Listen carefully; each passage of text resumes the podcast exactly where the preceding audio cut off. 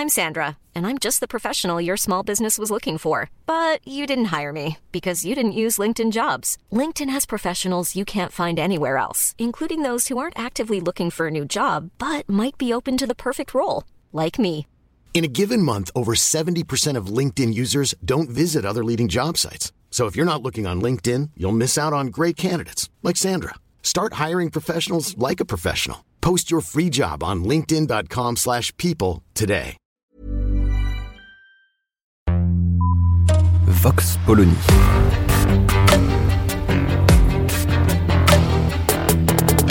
L'actualité vue par la directrice du magazine Marianne, Natacha Polony.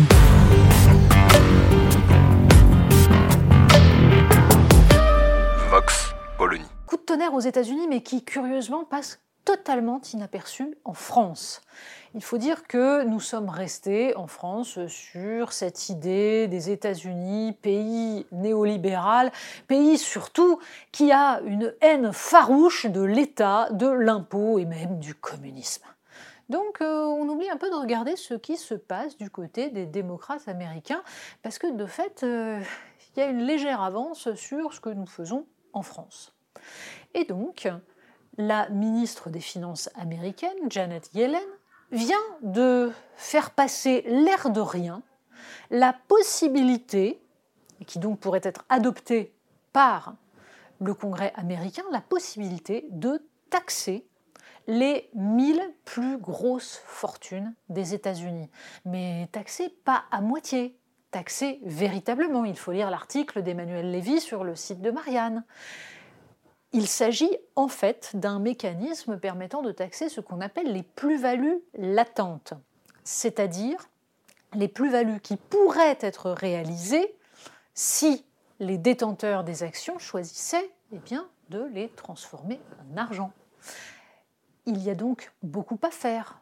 On peut évaluer cela à 1000 milliards de dollars, 3% de la capitalisation boursière américaine, qui tout à coup eh pourrait permettre que des gens comme Jeff Bezos ou Mark Zuckerberg payent des impôts.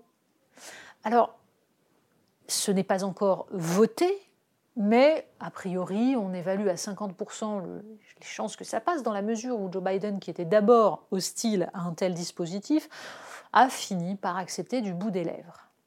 Quand on voit ce qu'est devenu l'impôt euh, mis en place par Emmanuel Macron pour remplacer l'ISF, qui taxe donc les valeurs mobilières, mais qui laisse bien sûr l'ensemble des revenus boursiers totalement tranquilles et dont les résultats sont assez peu probants étant donné les derniers rapports, on se dit qu'il y aurait peut-être intérêt à aller regarder. Allez, réfléchissons. La fortune de Bernard Arnault s'est valorisée de 110 millions d'euros en 2020. Le coronavirus n'a pas été difficile pour tout le monde. Taxer les plus-values latentes pour un personnage comme Bernard Arnault reviendrait à l'obliger à verser un chèque à neuf chiffres. Ça devient véritablement intéressant.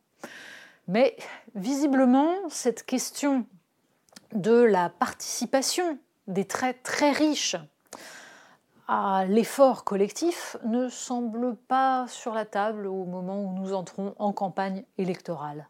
C'est bien dommage. Vox Polony. Retrouvez tous les podcasts de Marianne sur les plateformes de streaming. Et puis les analyses, articles et entretiens de la rédaction sur marianne.net. Et surtout, n'hésitez pas à noter cet épisode et à nous laisser vos commentaires.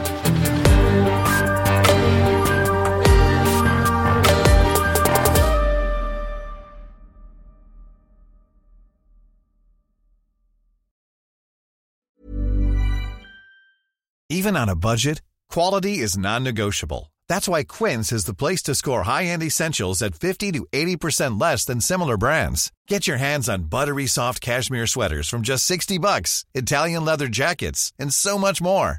And the best part about Quince, they exclusively partner with factories committed to safe, ethical, and responsible manufacturing. Elevate your style without the elevated price tag with Quince. Go to quince.com slash upgrade for free shipping and 365-day returns.